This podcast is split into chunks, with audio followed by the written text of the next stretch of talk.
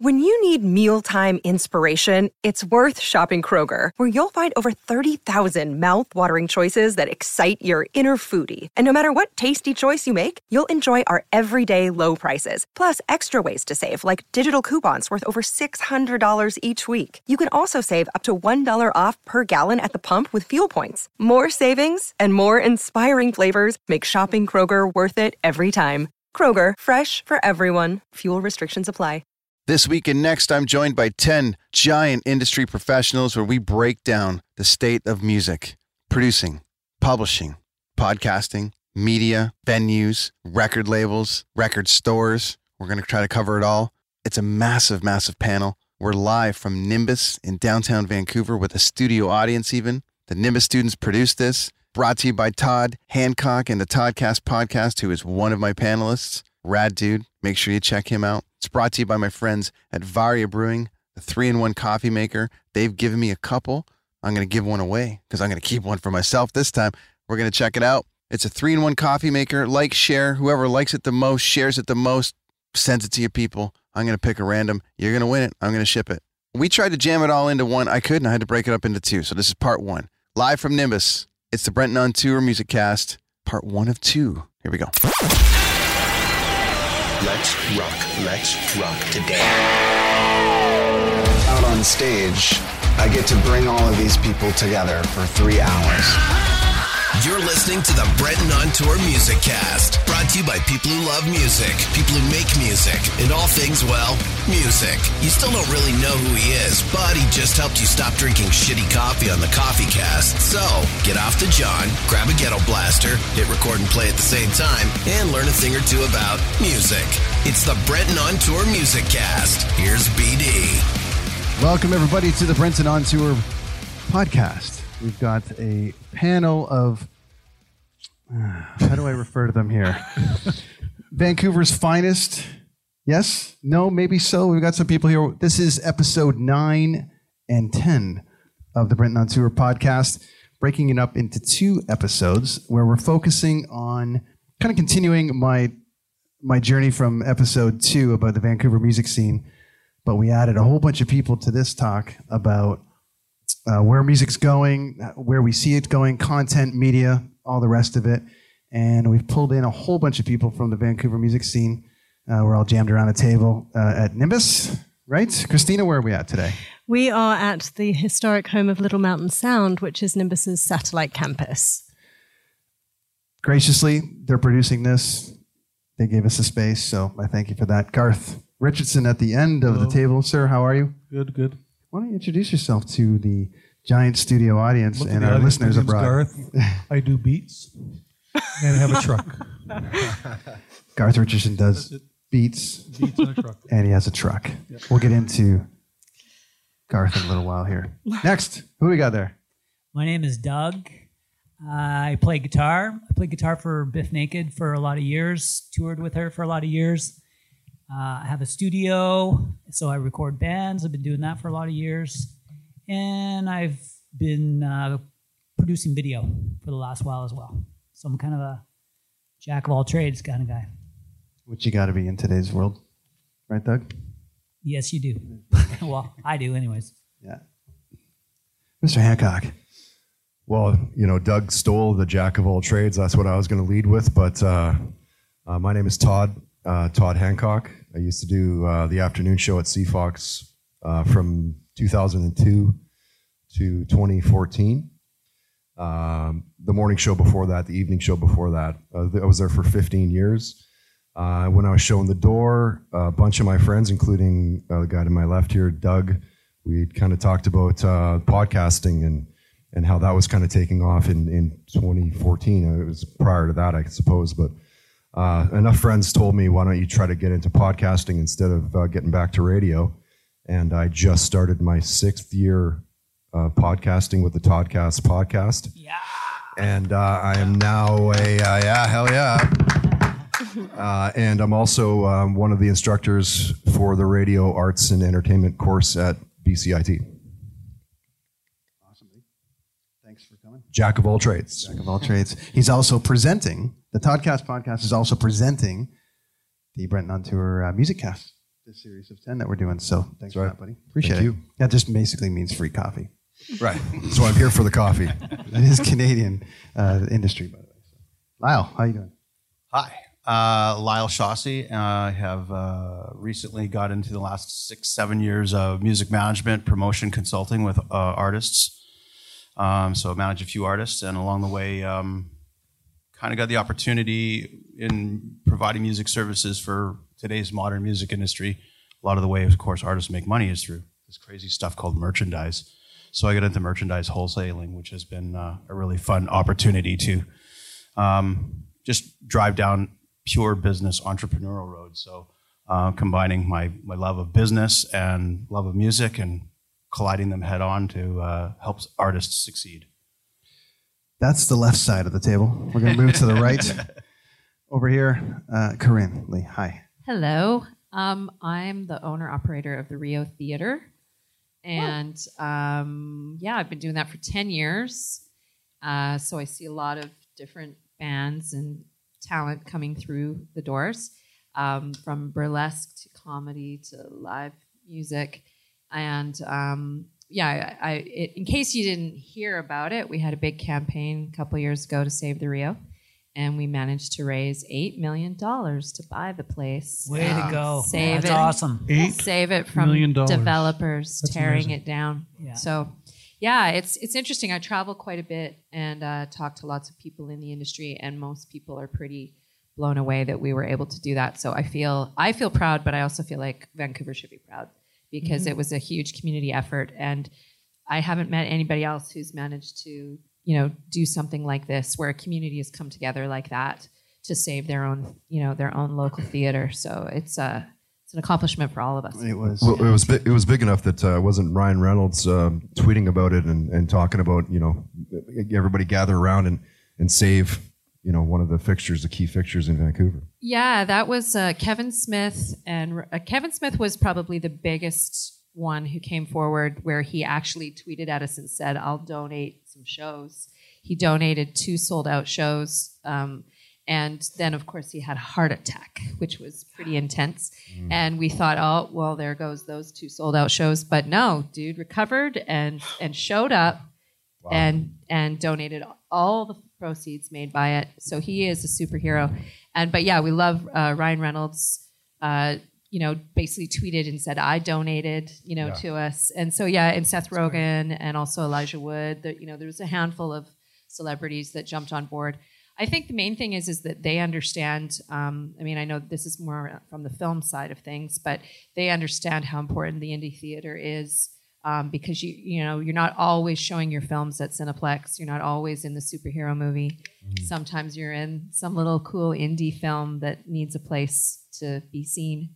Also, you know, most of these guys are big fans of live music too. So, and you know, we can't afford to. We already have so many places we've lost, so we can't afford to lose any more. which we're going to get into. well but uh, I think it's crucial that you were here, Corrine, because uh, you, you. saved one of the gems of this city. You know, so kudos to you for that and giving bands and artists another place to play. Thanks for the invite. No problem, Dave.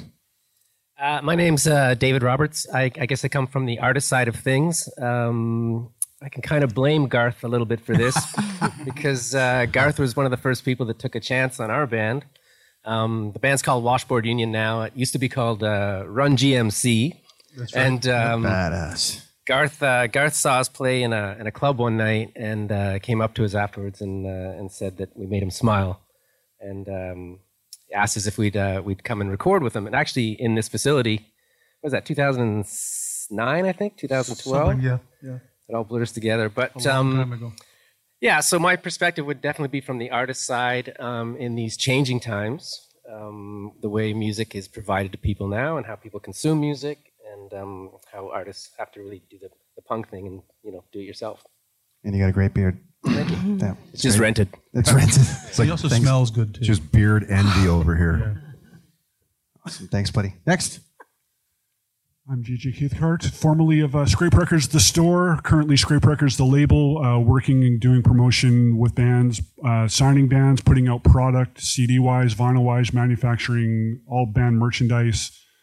Uh, also doing concert promotion and production for local Concert Productions. And uh, pleasure of Brent to invite down and want to shed some of the light on the retail landscape over the past 25 plus years that I've been involved in it and uh, how we've seen it shape. We'll get to that later on in the show. Beside me, we have. and he's been a huge help for uh, the music cast, uh, the, the podcast in general. But when we were coming out with uh, more heavy metal artists that I had, uh, like Ray from Korn and stuff, uh, JJ hit all of his, you know, people and uh, really helped me boost that episode. So thanks for being here, man. I Thank you. appreciate it. Thanks for inviting. And at the end, Uh, hi, my name is Kristina Lao. Uh, I am an artist advocate. Uh, for the last four years, I've worked in community and industry at Nimbus School of Recording and Media. Uh, so I help uh, students with placement opportunities. I work with industry to get more career pathway visibility, and I also advocate um, on the board of directors for Music BC, which is very dear to my heart. Uh, and I will be soon freelancing as a consultant in media and entertainment. Uh, specifically, one of my next projects will be with Prolific Media, um, helping to put together an education program uh, in a an entertainment hub and private members club and venue in Miami. doing some movies, other stuff too, which is Do yes, I'm also an actor, and you can find me in very small roles in lots of places. Well, thank you all for being here. Thanks to our huge audience we have here coming out to Nimbus on a very, very cold January. Uh, everybody, uh, I gathered you all here because you basically have been, I've been in Vancouver for 15 years. I would say a majority of you have been here as long, if not longer, and have seen the changes to the city. I covered the changes in episode two with Aaron Chapman, who was going to join us today, who wrote the Vancouver After Dark uh, books on the Commodore, the Penthouse had a great historic run uh, of the venues in Vancouver, uh, past, present, and sort of where it's going. I wanted to cover a few subjects in the podcast, uh, starting with Vancouver as a whole. So everyone's seen the changes. You've seen the coming, you know, the, the Richards going away and the town pump and some of these artists that have come out of BC and Vancouver. And I'm just feeling like the city itself might be losing a bit of its musical identity from a live perspective because we're losing venues like crazy. And I just wanted to get everyone to kind of weigh in on where you think, you know, where, where do you think the state of the industry is in Vancouver right now?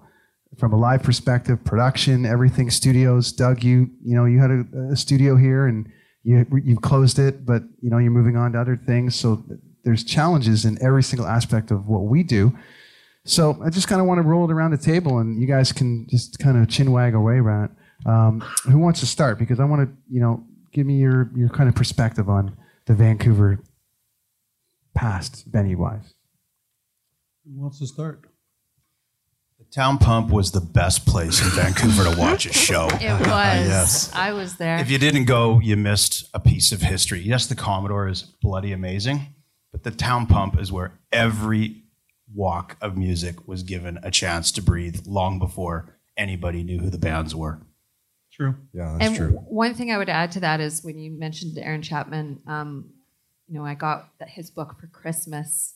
I made sure someone got it for me, and uh, my daughter was looking at it. You know, Vancouver After Dark, and she's 19 and you know very interested in seeing live music, and she was like, "Wow, Vancouver seemed a lot cooler back then." You know, so uh, yeah, it was interesting for the different generations to you know to look back at that book and see all the various places that were happening and to know that you know I can actually remember a lot of these places. So yeah, it has changed a lot. I'll say this really quick. Somebody said to me once that back in the day, you went to the bar, that was your search engine. You went there to find out what was going on, who was playing. You didn't really know the mm-hmm. bands. You didn't have these things that we all got plunked down in front of us and carry in our pockets and purses, etc. So you went to the bars to find out what was going on, and then your friends were there. So that was your social media too, and and and found out who was going out with who and who was who was happening and who was a drummer and who was a guitar player and who was a DJ and you went to the bars. It didn't matter who was playing, and then you hung out and watched the bands and formed opinion, and you passed on good, bad, or indifferent thoughts mix- about it. And that mixtapes. was social media. That's right, yeah. Um, that we didn't have the internet in our hand. We didn't have 50 million songs on Spotify walking around with us. So you went to the Town Pump or Richards on Richards or wherever, or some underground club at 3 a.m. that was serving something green for six dollars. You know, But you did read magazines. and you read magazines. and magazines. you read So- magazines for every band you could find. Yeah, so we we all come at it from a different generation. So as we talk about the past, all that has changed because, of course, real estate value in, in Vancouver has gone through the roof, and we're one of the top cities in the world as, as far as certainly from a North American perspective. The value of the land has eliminated joints like Richards on Richards. They're, they don't exist because they're now condos. Um, it was just too valuable. The, the, the clubs couldn't keep up with the taxes. And so everything, Room, yeah. everything changed as a result of it. And that's why you had to raise $8 million to save your theater, is because someone wanted to buy it to do whatever the heck they were going to do and put a Gap store there or something. Condos. Yeah. yeah. And, and, and so at the end of the day, we're talking about business, and all these bars have to make money. And they're not always full. Like, there's lots of nights where, again, where I went and watched, you know, bands like Tool on a Tuesday night at the town pump, and there's 100 people there, you know? There was also the electronic music uh, influence too. That like I, I I really remember that where before it was all about the bands, and then it switched and Yes. became a lot more about electronic music, and so that was part of it as well. your point about uh, the search engine being live.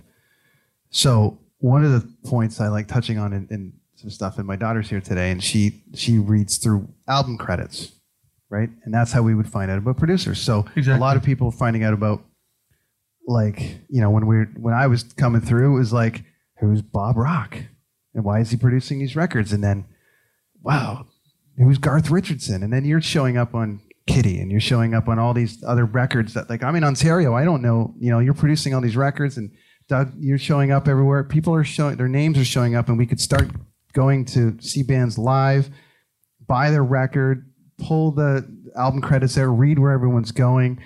And then everyone gets talking about you got to go see this band. You go. I don't see that happening right now. A lot of people. Yeah, that's lost now because you know what? You can no, you you can no longer find who who is actually doing what. You can't find it on Apple Music, Spotify.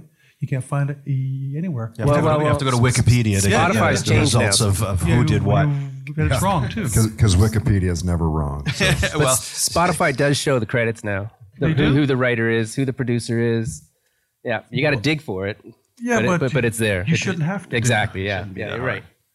Shouldn't be that hard. Garth, did you find? Uh, how long have you been in Vancouver now?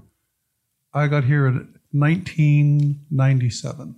Was there a venue, a go-to venue for you Well, we to went find to bands? a place called the Five Star, where the uh, other one that was on Richards.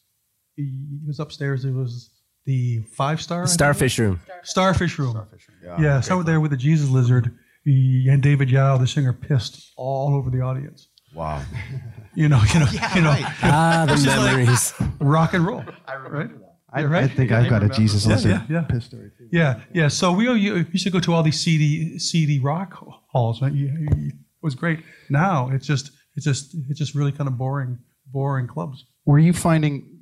And all of this question is for all of you. Like, were you finding? Um, when I first moved here, I, I grabbed the Georgia Straight and find out where bands were playing and kind of going through the listings and all the rest of it. And people would tell me go here, go there, go to Richards. Or Richards was still here when I was here, but I'm I'm only 15 years here, so I'm probably shortest on the dais here. But did you go find bands there, Todd? You guys had to go from CFOX there. Doug, you guys trying to find bands in clubs to pr- maybe produce, or was it you know? Well, for me, you know, being a, a DJ on the rock station, it was one of those like, you know, I felt that it was kind of up to me to get to know the scene, and I kind of just started to, you know, just attach myself t- as much to the to the scene as I possibly could, and you know, being that I was a 25 year old kid, uh, that's all I wanted to do. That's the reason why I was a DJ was because I love music. I'm a music spaz. So when I had that, the basically it was like the you got a carte blanche to go and see these shows. It's not costing me any money to go see these shows. So it was like if it was at Dick's on Dick's or it's a Starfish Room or if it was the Town Pump or the Media Club or the Red Room or the Roxy or wherever. I didn't care where it was. I just wanted to see uh, the bands that were playing our scene. So I, I think I'm, you know, I may have had a bit of a different kind of feel for the scene than uh, than most, um, simply because I was a, a DJ at, at the rock station. Pretty cool when you get to go to clubs for free. Oh, And just watch absolutely. everything that's going on. So Tuesday is Saturday, and you just go to everything. Yeah, I mean, pretty pretty lucky. But I mean, again, when you, you talk about the the venues um, of Vancouver that in the past, uh, it's for me. I'm going to echo the same thing that that Lyle just said. You know, the, these are the the town pump. Do you remember when uh, the town pump was doing those? Uh, uh, shows with uh, I think it was Molson Canadian where they were like the blind date small venue We did big that Soundgarden band. show. It was And so cool. Soundgarden like Soundgarden at this place that holds uh, 200 people at the most. Um, you know, when are you ever going to see that again? Um, know- oh, sorry. Go ahead. Okay, thanks. Um, I just wanted to weigh in as probably the, the newest person um, in Vancouver, and I, I have to say I'm pretty tirelessly optimistic um, because when I first arrived here, I came from London, which is oversaturated. There are venues everywhere. There are pubs all over the place. Um, they're very. It's uh, obviously it's they've you know it's steeped into their culture. And when I got here, I started a collective because I couldn't find where to play. So to your point, um, when you're talking about going out to the clubs and looking at the Georgia Straight for where to go and see things, um, what venues existed, I had nothing um, available to me that was easy for me to find. But what I did realize was when I did find those venues, a lot of them were really eager to put on shows. They just weren't able to find people to curate them in a, a way that was effective to today's audiences. And they also weren't marketing to audiences in a modern way.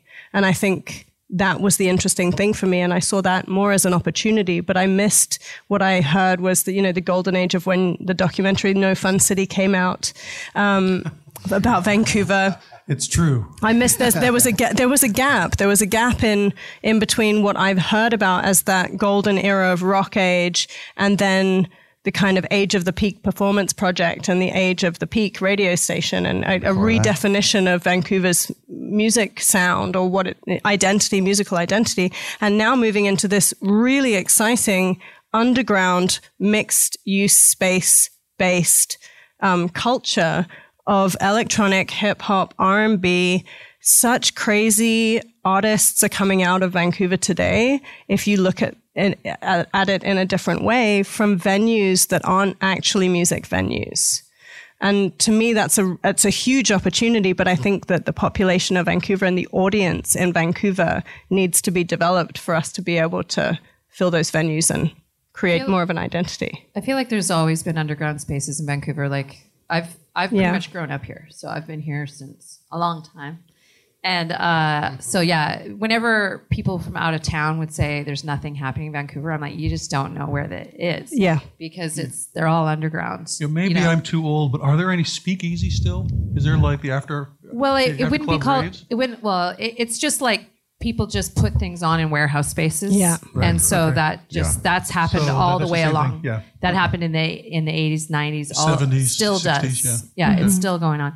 So, and the only thing is, is I mean, before there were some amazing, a lot of amazing spaces in Gastown and and various places, and so just because of gentrification, there you know, there's less and less of those spaces, but people always can find a cool warehouse space in some you know industrial area to put something on. So um, yeah, I think that that Sometimes those are the best shows. yeah, sometimes those are the best shows. Hey, it's Kaley Cuoco for Priceline. Ready to go to your happy place for a happy price? Well, why didn't you say so? Just download the Priceline app right now and save up to 60% on hotels. So, whether it's Cousin Kevin's Kazoo concert in Kansas City, go Kevin, or Becky's Bachelorette Bash in Bermuda, you never have to miss a trip ever again. So, download the Priceline app today. Your savings are waiting. Go to your happy place for a happy price. Go to your happy price, Priceline.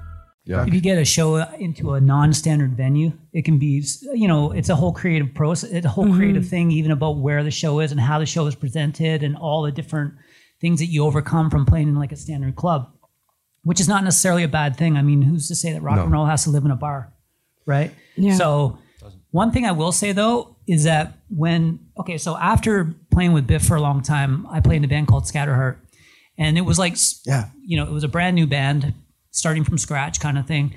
And the one thing that I really enjoyed about Scatterheart while we were going was our first CD release was at the Anza Club. And the mm-hmm. Anza Club is like, you know, capacity of 190 to 100 people, kind of dirty, gritty place.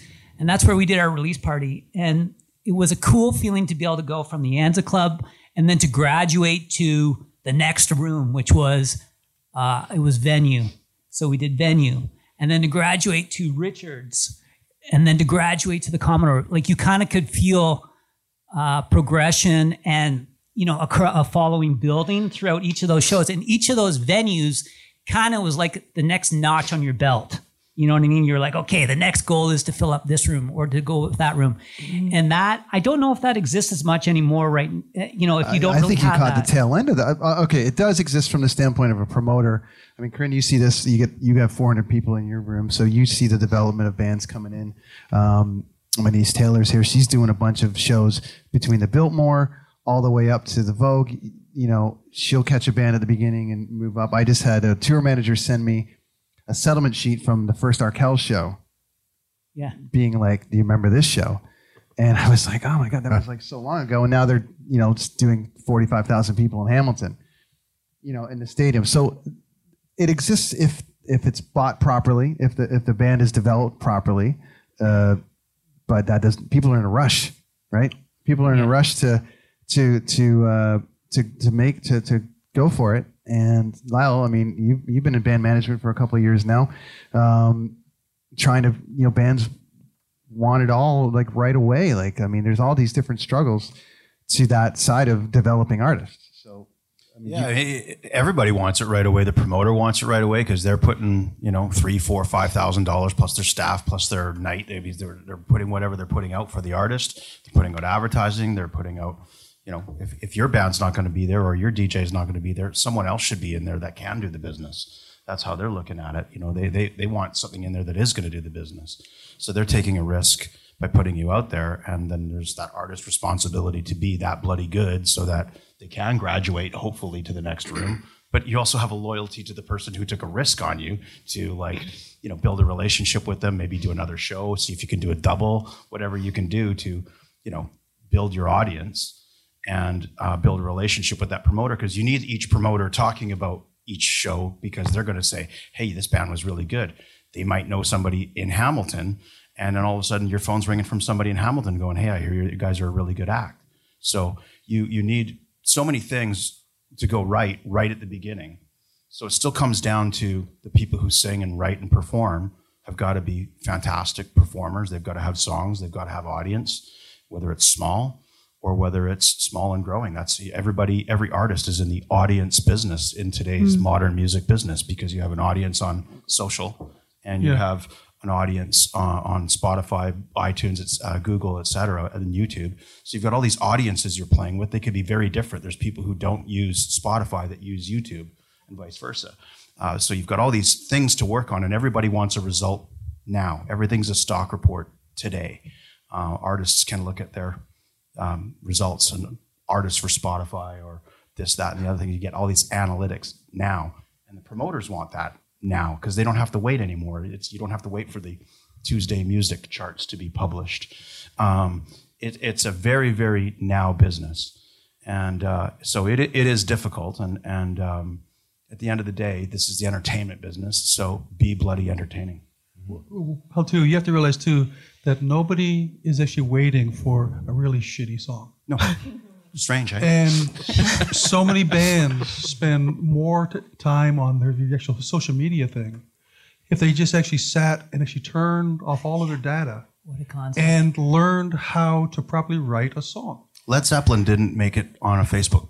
No, no, you know, no. thing. Is it- You know, Zeppelin, who, Jackson You know, Brown. They made it you know, because they had you name songs. It. Yeah, Yeah, yeah, yeah. they made it because they had songs and because performances. They didn't have a phone that was always actually by, by you. They Yeah, would disturbing spend them. hours and days learning how to write songs. And uh, uh, Garth, I believe we have a program for that. Yes, yes, yes. In case anyone's interested We in the artist development program. Yes. So Uh, to back up part of this really quick about the modern business, but also the business in general, uh, I've talked about this with some of you on the panel here before.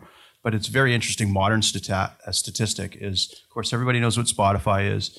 But Spotify itself admitted that 97% of the content that they put up in the last uh, 12 months, 97% of it will struggle to have 100,000 streams worldwide. Yeah. Wow. I think that's low too. Yeah, I agree. So I think it's low. Struggle. Like most Yeah. people, most artists will get to, you know, 10, 20,000 and good. They're, they're building an audience. That's what the game is. But most, you, it'll take a year or two sometimes for an independent artist playing local clubs, opening up for cool international or Canadian national bands to get to 100,000 on one song. Yeah. And And what if you will- write you know, a great song, that'll happen overnight.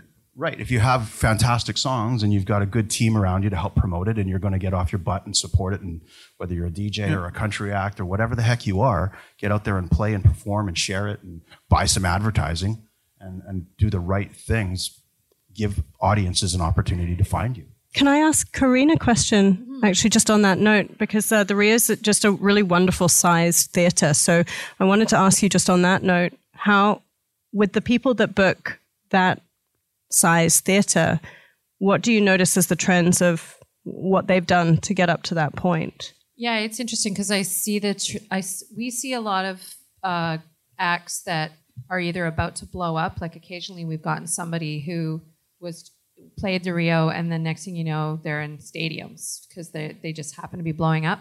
And then you see uh, artists like Willow Smith, um, who I think was she was so you know uh, inexperienced in performing in live spaces that there was a lot of um, there was a lot of trepidation from her people and all of this stuff about uh, how the show was going to go. And you know and so it you really felt like someone like her needed a smaller venue actually. Like a, like she can draw the crowd because she's willow smith but then she didn't have the experience like you're saying of just playing live shows so that's kind of the issues of the different sizes of venues that if if you like i think that's kind of the problem of having too few venues if you have Uh, lots I'm sure of Dave, you could attest to that. Like, there's so many times you're like, "Are we playing the right venue tonight?" Sometimes it's too small. Sometimes it's too big. Yeah yeah.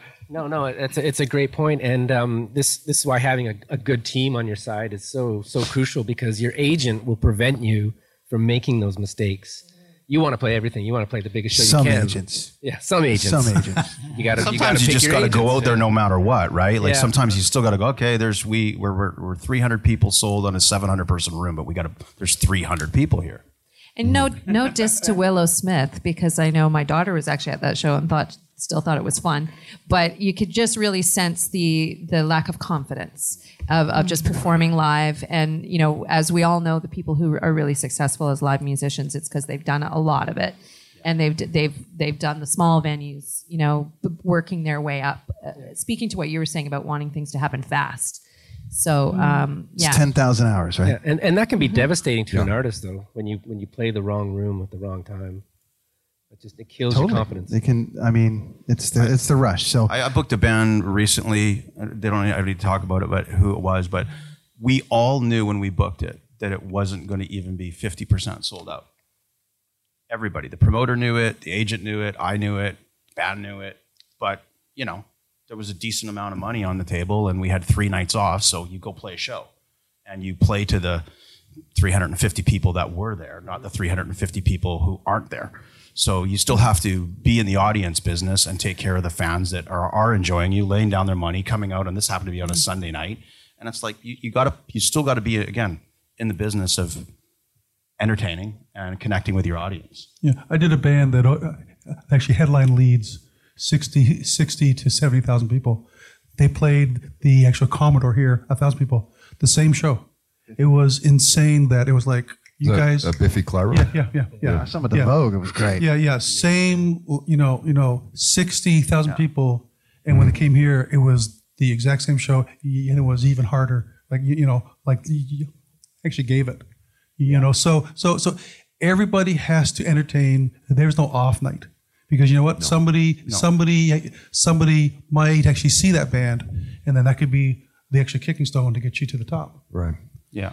You know, one of the interesting things that I'm seeing lately, guys, is um, bands are now because of the lack of venues in Vancouver, or certainly the lack of venues that are maybe 100 to 200 people, which is what you know. If you're putting together a, a bill and you've got two other bands that you want to play with, and you've got three bands, and between the three, you're thinking, okay, well, we should be able to get at least 100 people out, because there's that lack of uh, the venues in Vancouver. I'm starting to see now bands are just doing house parties. They're literally playing a house, Yeah. which is not a bad thing. Todd, my band was huge in house parties. we went copper, man. Back to copper. back to what uh, uh, Doug, Doug was saying. Uh, I can't remember what the what the, the point was. I remember you were saying something, and I was like, "Man, I, I want to get this uh, the house party thing in." And and the point of the house party is you'll remember the house party before you're going to remember You bet. the media club. You bet. Scatterheart was like that. Scatterheart did all the great. You guys, you know, I mean, your singer had wings. But that was a thing. Yes, he did. But I'm saying it was like you guys were were, were going at that. It was it was rad. I mean, the band was totally when it when it, it looked amazing at the Commodore when it when it got to that point, and you broke it in so many different levels.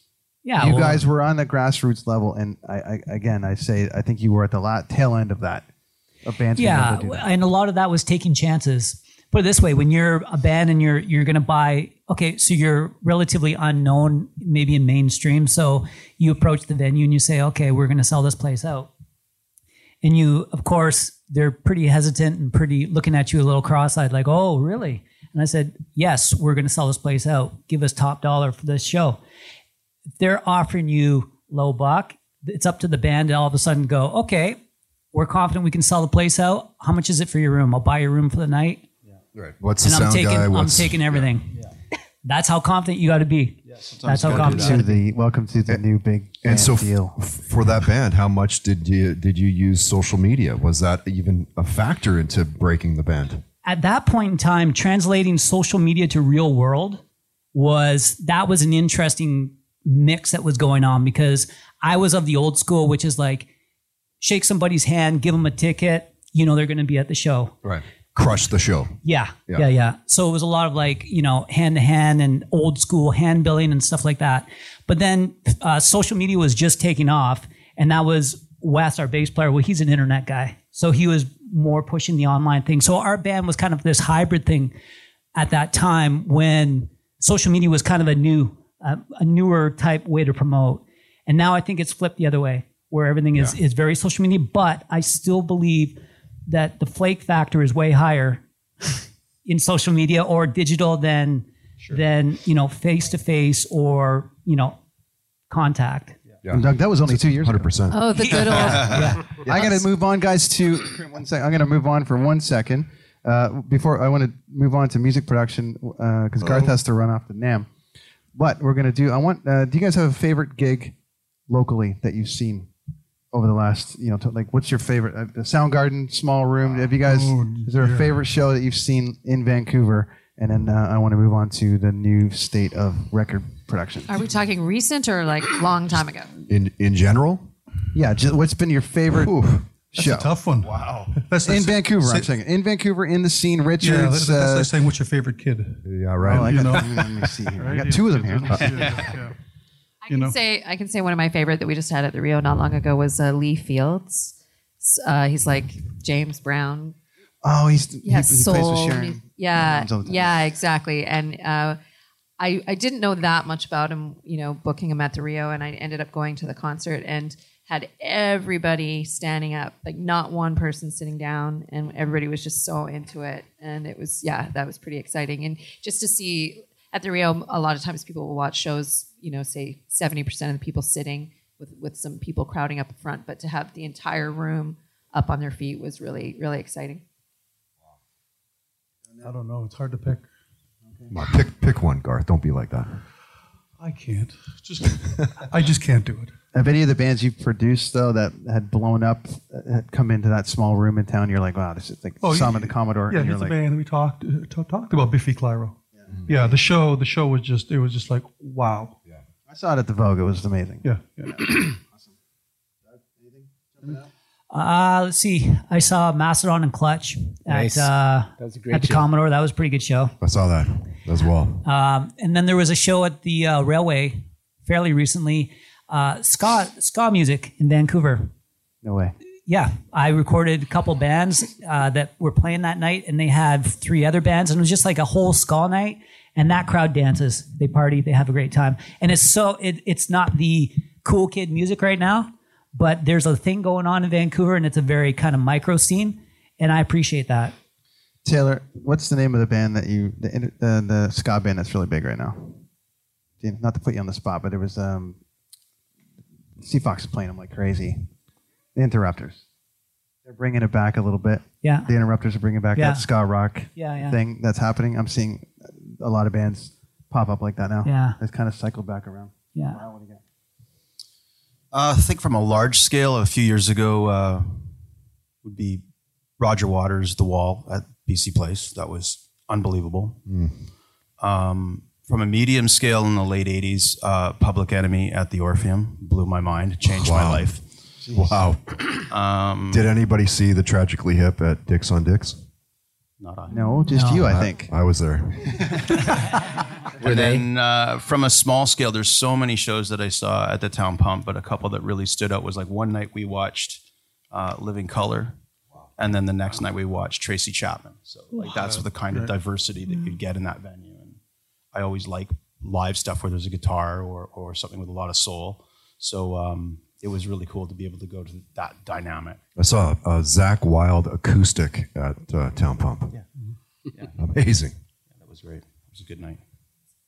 Dave? Uh, I'm mine- sorry, let me, I'm gonna. One of my favorite gigs was Run-DMC at the Media Club. Okay, go ahead. a little louder, please. A little louder. Yeah, that's right. Uh, I'd say it would be Radiohead at the Rage. Wow. Um, and then I just saw this cat Donny Benét at the Fox about uh, three three months ago, which I thought was a great show. That was a private event, that Radiohead gig. How'd you get in? I snuck in. He knows people. JJ, what do you got? Thinking back to classic uh, club show, Bruce Dickinson, Iron Maiden at Studebaker's with Geezer Butler opening. Nice. Not What? only, yeah, that was not only an amazing show, but that whole day of and day after had the pleasure of uh, having Bruce Dickinson do an autograph session when I was working at HMV, and that was the first main autograph session that I ever set up that led into Lyle a number of years later helped me with Cradle of Filth and other bands at Scrape. But to have Bruce Dickinson Lamb hang with him was that awesome. day. Also did a hangout with him later that day on his on his bus for longer than we should have. He was more than more than pleasant, but his manager ended up coming back at one point and said, "I think you're done." And it's like, "Yeah, I, we've spent more than enough time with Bruce." But went down to see him the next day, playing even in a smaller room in Everett, in Washington, and uh, hanging around, you know, just hoping to get in early. And we're actually lucky enough to do an interview with Geezer the next night uh, in, in Everett. But after that was done, because we got down there early for the interview, Bruce, all of a sudden, Bruce just kind of appears in the, in the distance, and you see Bruce there, and then Bruce peers over, and he's like, "What are you doing?" He's like, "You're just standing here," and I'm like, "Yeah," and he's like, and, and he sees that there's a massive line already building to go into the room, and he's like, "No, no, you, you, you come in with us." And that, and Bruce at that time also had Adrian Smith from Iron Maiden in his band, and Bruce is leading my wife and I into the club, and we got to hang out during sound check. It was it was ridiculous. Like I still need to be slapped upside the head for that. That was amazing. Did you take him to the to the Moose? Pardon me? Did you take him to the Moose? There was no moose at that point. No, that was that was that was pre-moose. Oh, that was back in 1970, I guess, right? Yeah, exactly, 1970. Yeah.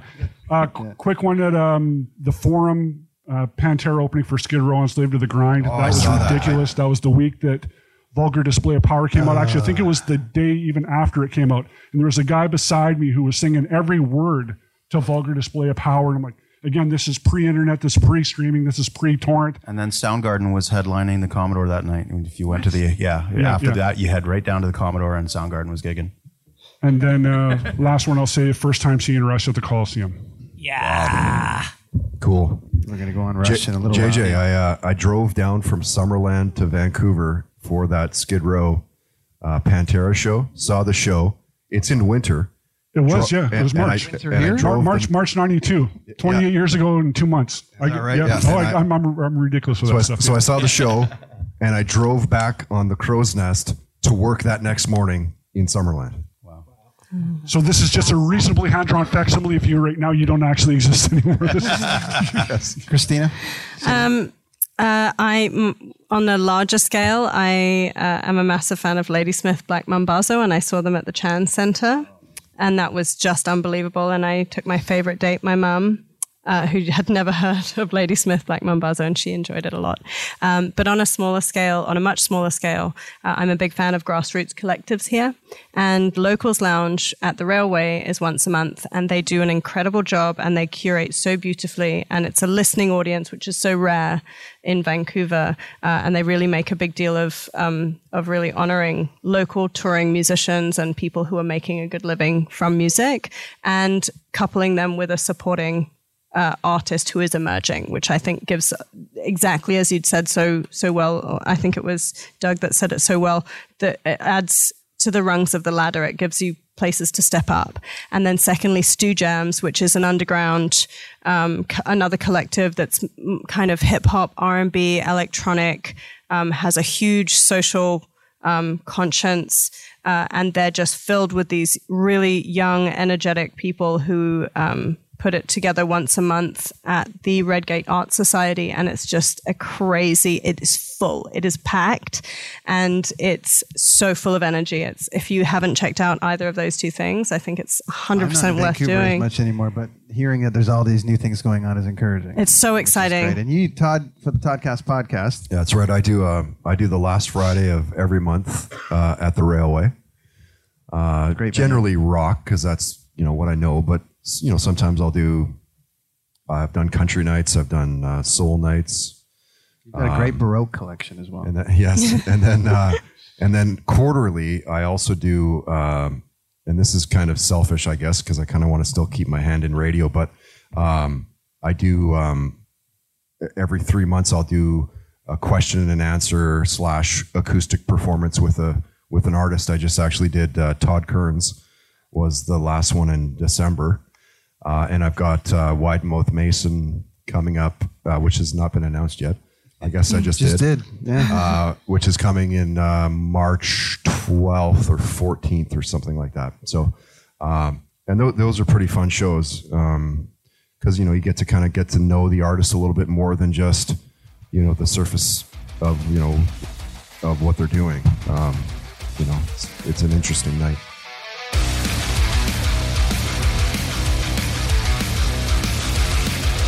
That's it for part one of our roundtable. Join us next week for part two.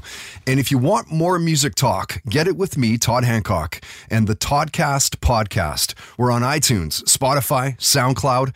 Ex Black Crowes drummer Steve Gorman recently called up. Listen to him talk about his first concert. I saw Heart in 1978. Nice. Um, so I was 13, I guess. Uh, we were on a soccer trip, my high school team. I was actually, I think I was in eighth grade. The Brenton on Tour Music Cast is brought to you by the Toddcast Podcast. Follow us on Facebook, Twitter, and Instagram at Toddcast Podcast. You can hear the podcasts, full interviews, and a lot more through toddhancock.ca. We'll see you soon. The Podcast Super Friends is a monthly meeting of five podcast producers. Hi, I'm Katherine O'Brien from Branch Out Programs in Baton Rouge, Louisiana. I'm John Gay from Jag and Detroit Podcasts. I'm Matt Kundle from the Sound Off Podcast Network. I'm David Yes from Pod 617, the Boston Podcast Network. And I'm Johnny Peterson from Straight Up Podcasts. Together, they form the Podcast Super Friends, an alliance of podcast masterminds sharing best practices, insights, and discussions to help make you a better podcaster. Follow or subscribe to the show on Apple Podcasts, Spotify, Google Podcasts, or at soundoff.network. It is your favorite girl. That's right, it's the Ali Mars, the one and the only. Everyone else just ain't me. I am the host of Welcome to Mars, a lifestyle podcast where nothing is off the table.